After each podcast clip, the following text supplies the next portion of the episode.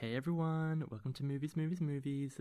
Just Jen and I on here giving you a little heads up about the following interview we have for you. It's with Ryan Trecartin and Lizzie Fitch. We're just jumping on the mic to let you know that in this chat we talk about I-Be Area and A Family Finds Entertainment, which are two films that were made in Ryan and Lizzie's early career. We don't give too much detail on what they are, so please head onto the web and look them up and put aside an hour to watch them both because they're fabulous. We're joined by the two video artists. They are in the show Attention Tourist. So we highly recommend that you go down to Cement Fondu in Sydney and check it out if you have the time. It's fabulous. They're showing Temple Time and Mark Trade. Make sure you go upstairs to see Temple Time because there's a secret hidden attic room that no one will tell you exists. That's right. So head over to Cement Fondu before March 8th to check out those beautiful films. In the conversation, we talk about endangered realities, endangered identities, networked brains, Destruction as a form of creation, collaboration, theme parks. growing, and spheres of linearity. So we hope you enjoy it and check out the show. Mm. Welcome to Movies, Movies, Movies.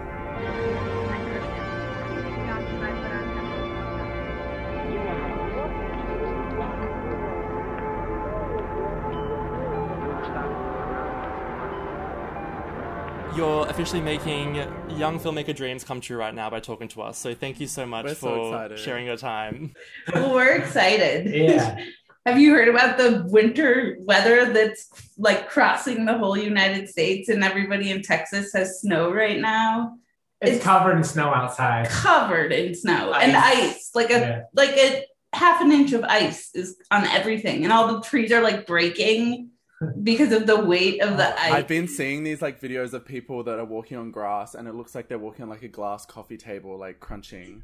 So we're like snowed in. Is it like a snow day? Mhm. basically and actually we almost we didn't have internet this morning so luckily we got it back by the time we had to talk Yeah. to you guys I'm so surprised. Technology is really failing for me right now. My computer's broken twice and my car has crashed in the last week. We're having the worst Mercury retrograde in Australia. Everything is Every- breaking, ever. everything's melting, everything's firing up. It's just a disaster. It's a mess. First question, and I don't mean to go like totally Oprah with it, but uh, you've been working together since 2001. Kitchen Girl, is that the first one?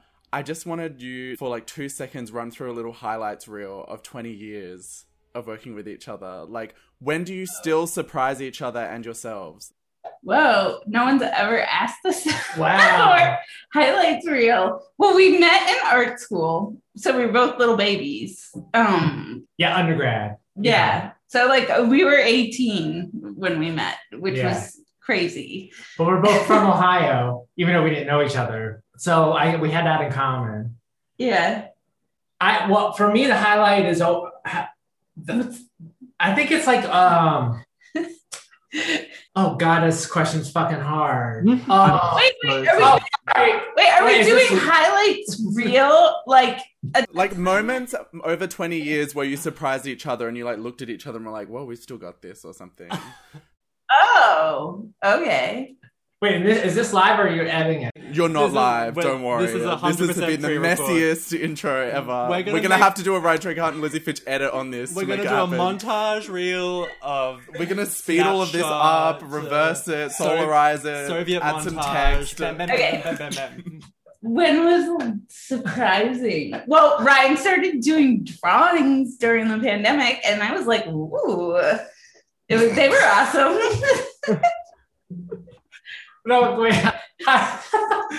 um, oh god, it all blends together. But I feel like like the thing that that like ignites moments in time is when we are like this, you know, where we um don't agree on something and we have like a like a contrasting relationship to an idea and then like it, it ignites like a sprawl of sort of like inventing opportunities for exploring that idea. And like that's when uh i feel like we know that we're like diving into something real uh for us uh, for you know for making.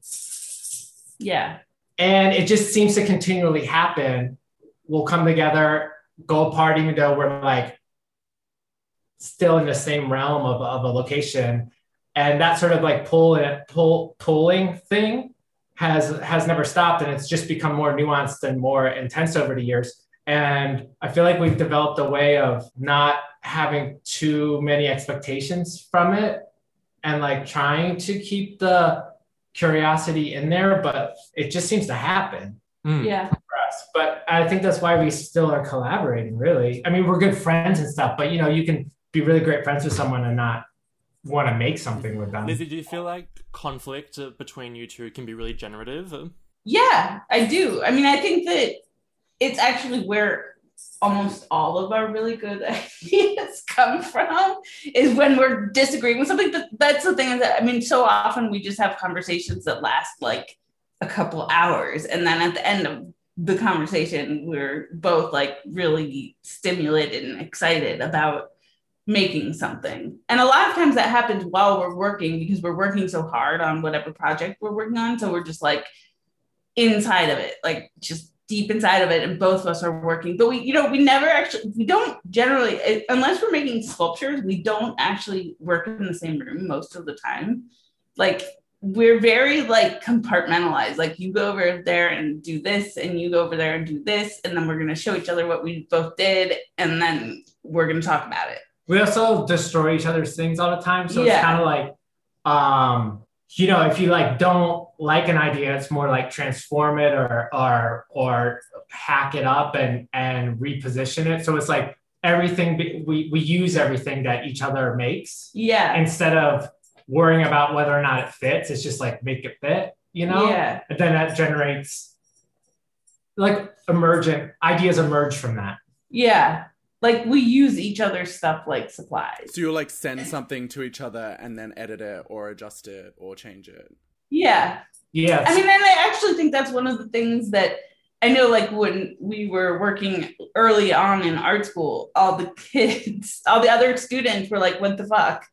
Because everyone's sort of more focused on the thing they make and like, you know what I mean? Like, I think that that's one of the reasons that we have been collaborating for so long. It's just being able and open to really let the other person rip into what you did because usually it's like the fourth version of something or you know whatever that is actually the the good one and you have to like be destroyed a couple times before like you have to like your heart has to really hurt a couple times Yeah. before you get to the place that you need to go If you're going back and forth, back and forth, back and forth, who decides when it's finished? It depends on the it depends on what we're working on like if it's a movie usually ryan gets the last word even though but i mean you know i'll say that but that's not oh i mean we usually end up at an agreement agreeing point uh Yeah. if we're working on a movie but really it's like uh yeah it depends on what we're working on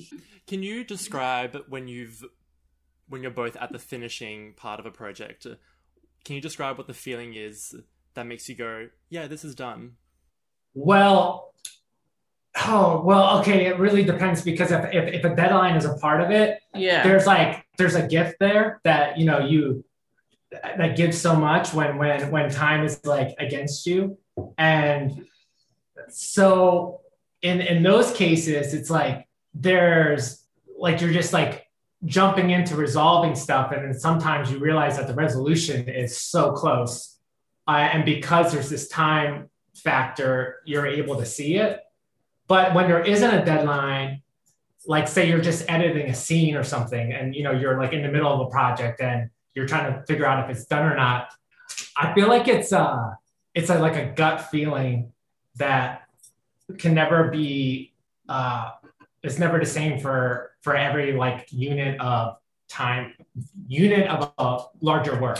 But I think also because we work a lot of times, like instead of making one movie, we'll make six movies or whatever.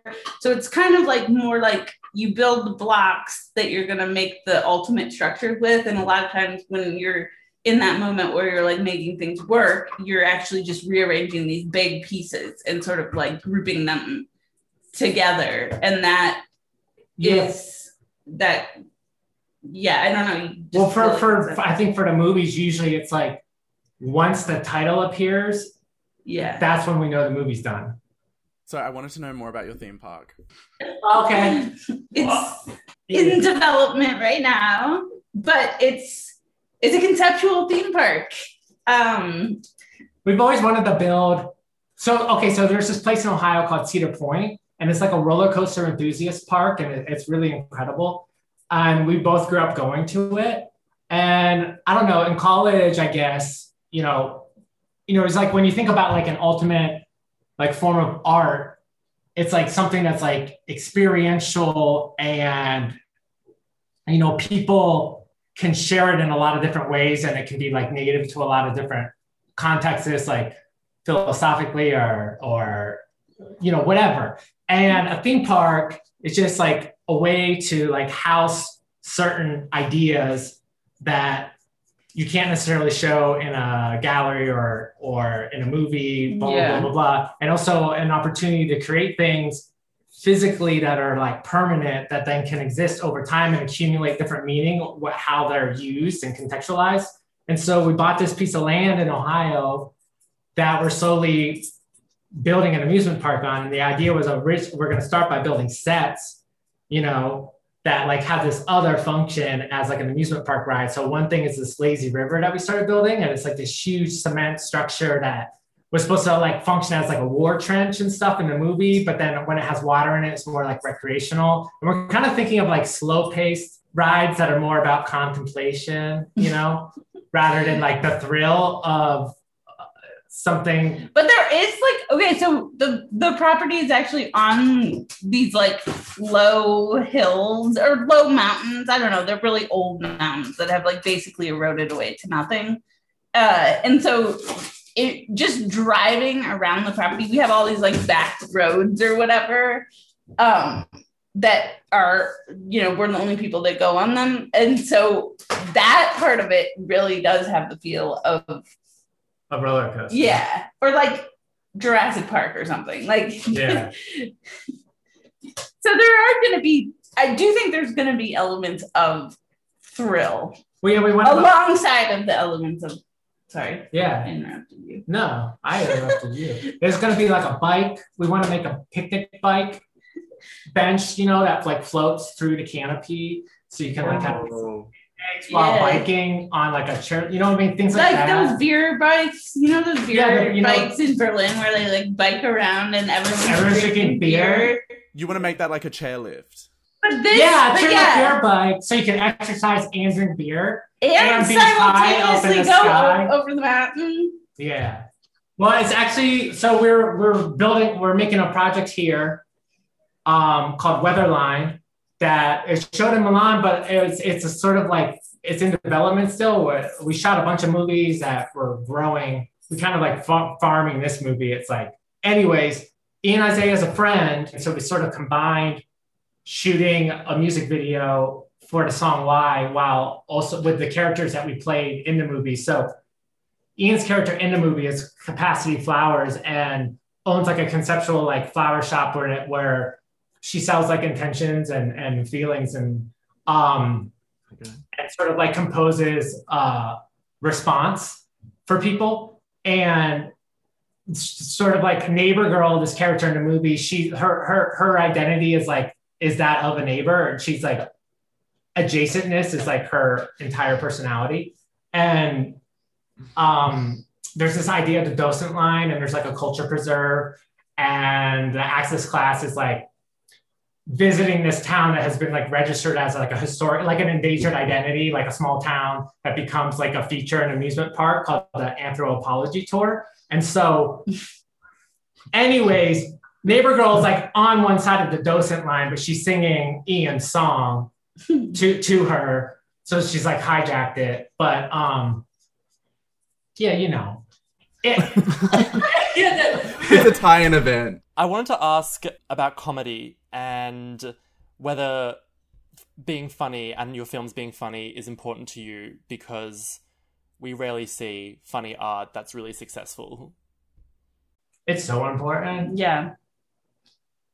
I mean, I feel like any serious idea isn't fully understood until you're able to laugh inside of it and with it and have some sort of humorous relationship to unpacking it, I feel like it's huge. Yeah. I mean, I also think that we use hooks a lot of the time to like engage people. So I think that it's just one of the hooks that gets used and is one of the most like accessible ones in a lot of ways. But also, there's a lot of serious ideas in the movies that I, think- can't I can't imagine them without comedy Yeah, alongside like, them. See, I feel like it's easier to take in information once you reject it, you know? And humor gives you this ability to like reject and hold something even closer at the same time, you know? Yeah. And I think that also the way that we make work really has to do with like this certain kind of openness, like for it's like for the people who are watching it. And it's not like telling a telling you a tale or speaking any moral like language. It's really about it's about how you're interpreting it. It's about like activating your brain more than it is about um telling you what to think, you know. Yeah. I mean, we obviously have feelings about things, but you know what I mean. I, I so rarely see films like the ones that you guys make. Do you ever think why don't more people make movies like this? Yeah, really. I do. I do wonder that a lot. Like, why don't people experiment a little more? Especially because the the stuff is available. Experiment, but also like care to craft humor into it and like compose. I feel like a lot of like times people will experiment, but then they'll just leave it there. Hmm. You know what I mean? yeah, in the experiment, which is awesome. But I think it's exciting to then like, you know, use that experiment as supplies to continue to build from. I think yeah. it can also be really hard to experiment and move forward as well because I feel like experimentation can actually leave you feeling kind of stagnant because you're just operating in your own vicious circle of trying new things. But to then find a way to actually pivot or move forward is the challenge. Mhm. Yeah. That's that's where I think collaborators help. Like when you're like working in a networked brain, you like mm, everything's better when you work with people. And I think that's one thing that comes across that maybe people don't give you enough credit for or anything, but like it's real labor, it's real work. Everyone is doing the same thing that they would on a different set, except the attitude is different and maybe not as like self serious or toxic And or prescriptive. Like, or prescriptive. Like you don't have to walk away like I did work and I feel horrible. Like that was work. You know what I mean? Which I feel like people have to justify their work with. Yes. I mean, I always feel like the way sometimes I have to like remind myself that we that it counted as as work for us. But there is a lot of there is a lot of labor that we Yeah, do. it's like- but- but- it's like the amount of hours you spend spend editing. Um is insane. yeah. But it's like the no rules. I mean, obviously there's rules because we're always inventing them and, and using, you know, like the rules are kind of like the components themselves. But it's like, you know, and I guess in the art world, if if you're able to make it work for you, there's this like potential for there to be no rules except for the ones that you invent. Well, I was going to ask you about your rules. Like, what are your rules to your practice and how did you come to them? I don't know how we came to them. I think it's just like growing them. It's, I mean, you know, like how. I think that there was like a relationship to script making that was when I when I would start to write a script, I always sort of saw it as a poem first, you know, and then like as it, I think growing is a huge factor in the way we make movies because a lot of times a scene that is written as the beginning of the movie actually ends up somewhere in the middle and the movie is sort of like grown not linearly necessarily but it's more like with these like spheres and interconnected uh transitions and it's like pivots so it's like building something sculpturally like a like like in construction. And i think it's like we think of movies like sculptures and architecture and mindscapes and we think of sculptures as movies. So it's like this weird um i don't know. Yeah. And I also think that um in terms of like the movies, I think that the rules really do end up occurring like in the edit a lot of times because it's like during the, the shooting there's a lot of like room for movement. Sometimes, I mean, sometimes there's like an intentional stick to the script, but a lot of times there's a lot of room for people to do a lot inside of their um, role that they get casted as. But but yeah, I mean, when you edit, it's like that's where you kind of create like the you know like you can cut out a 30 minute tantrum Editing is screenwriting. yeah It is. yeah Oh, totally. It's the writing phase, is the editing. Yeah. I feel like everyone has formative film watching moments, and one of them for me was end of I-Be Area. Were you gonna say I did it for the power? I did it for power. We were both thinking about that. I was about to say that too, just because like the moment you said we used to say that as a oh, sorry, your moment. I did it for pa- I did it for power. I can't describe to you how much that's burnt into my memory. I can't tell if it's because I was attracted to it or moved by it, or if it just shocked me, or I don't know what it was. But it's just it's in my it's in my permanent vault, and if I had to make that into a question, it would be some twenty years ago. That's kind of how you ended a movie, but what did that actually mean as a statement in the early parts of your career? Oh wow. Well, I would say that when we, what I I felt like when that part was being scripted, it like that we actually shot that near the end of all the shoots. So it was it's the end of the movie, and it also happened to actually be the end shoots. And Yeah. I think the way you felt about it was the same way, same way we felt about it when we decided to do it. And like, I don't want to wrap it up and understand it fully. It was like a gut thing that could only have happened out of. But but but there's like a ah, there's like a, a ugliness to the word power, you know, that I think was important to see inside of ourselves and and, and everyone. Lizzie, I want to hear your thoughts. well yeah i mean I, like for me i think it, it's just well for me it's like that i was spending a lot of time during when we were shooting that working as a nanny and like witnessing a lot of like um you know ideas about why you would have a baby or whatever and like why you would create something. And i think for us like movies are babies obviously. Um but then it's like like yeah twisting that thing like i don't know i don't know it just that's the way that i relate to it Can you say the line? i did it for power i did it for power It's such an orgy. It's such a gay orgy at like the back of the cinema at the end of a '70s movie or something. You, you know what, Lizzie? I feel like you've actually nailed it. Everything that you guys have said, especially about the the rules and dogma of the practice, is that it's ever evolving, and it kind of sounds like you treat art making like parenting. There's no rule book. It's messy. You're making babies grow, and there's no right or wrong way to do it. There's just the way that you have at your disposition. hmm yeah I Yeah, love yeah. that. i do you. love that And the ending to I-Be Area is you giving birth to your careers.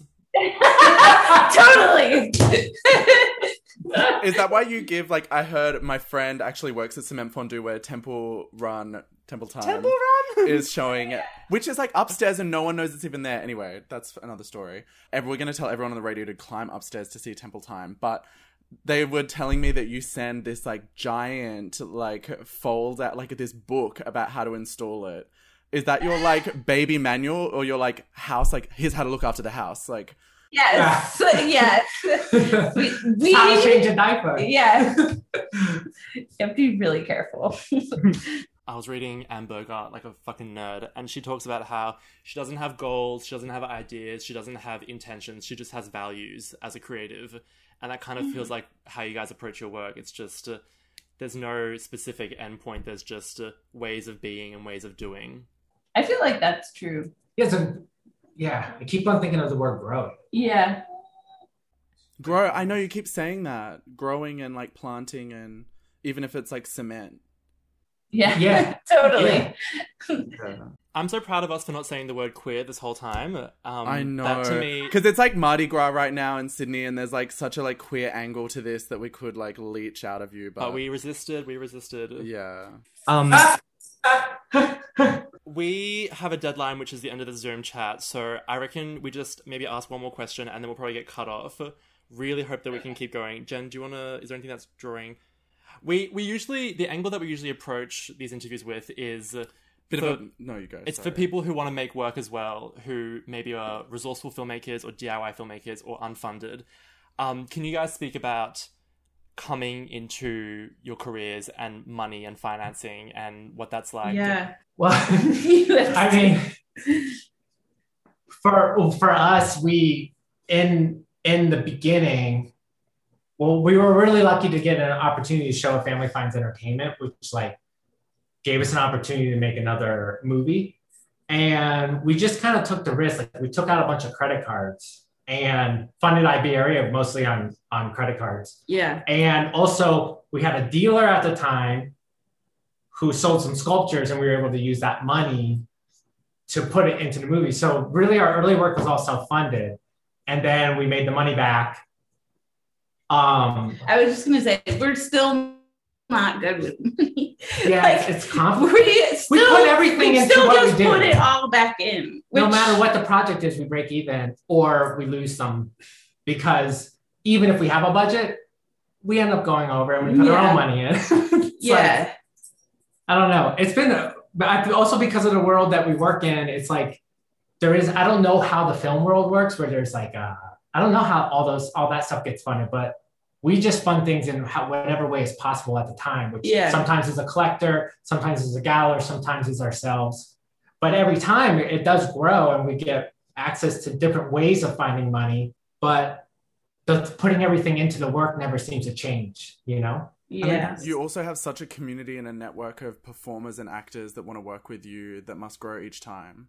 That's the thing that for us too, it's like we actually we have been trying and never successfully getting budgets that could actually like adequately pay the people who work for us. And that's something that we definitely want to change because it's like it's not fair. I mean, it is fair, but I think in a creative exchange, but kind of way. But I also think that there's no reason that we shouldn't be able to value their work as much as you value any other actor's work.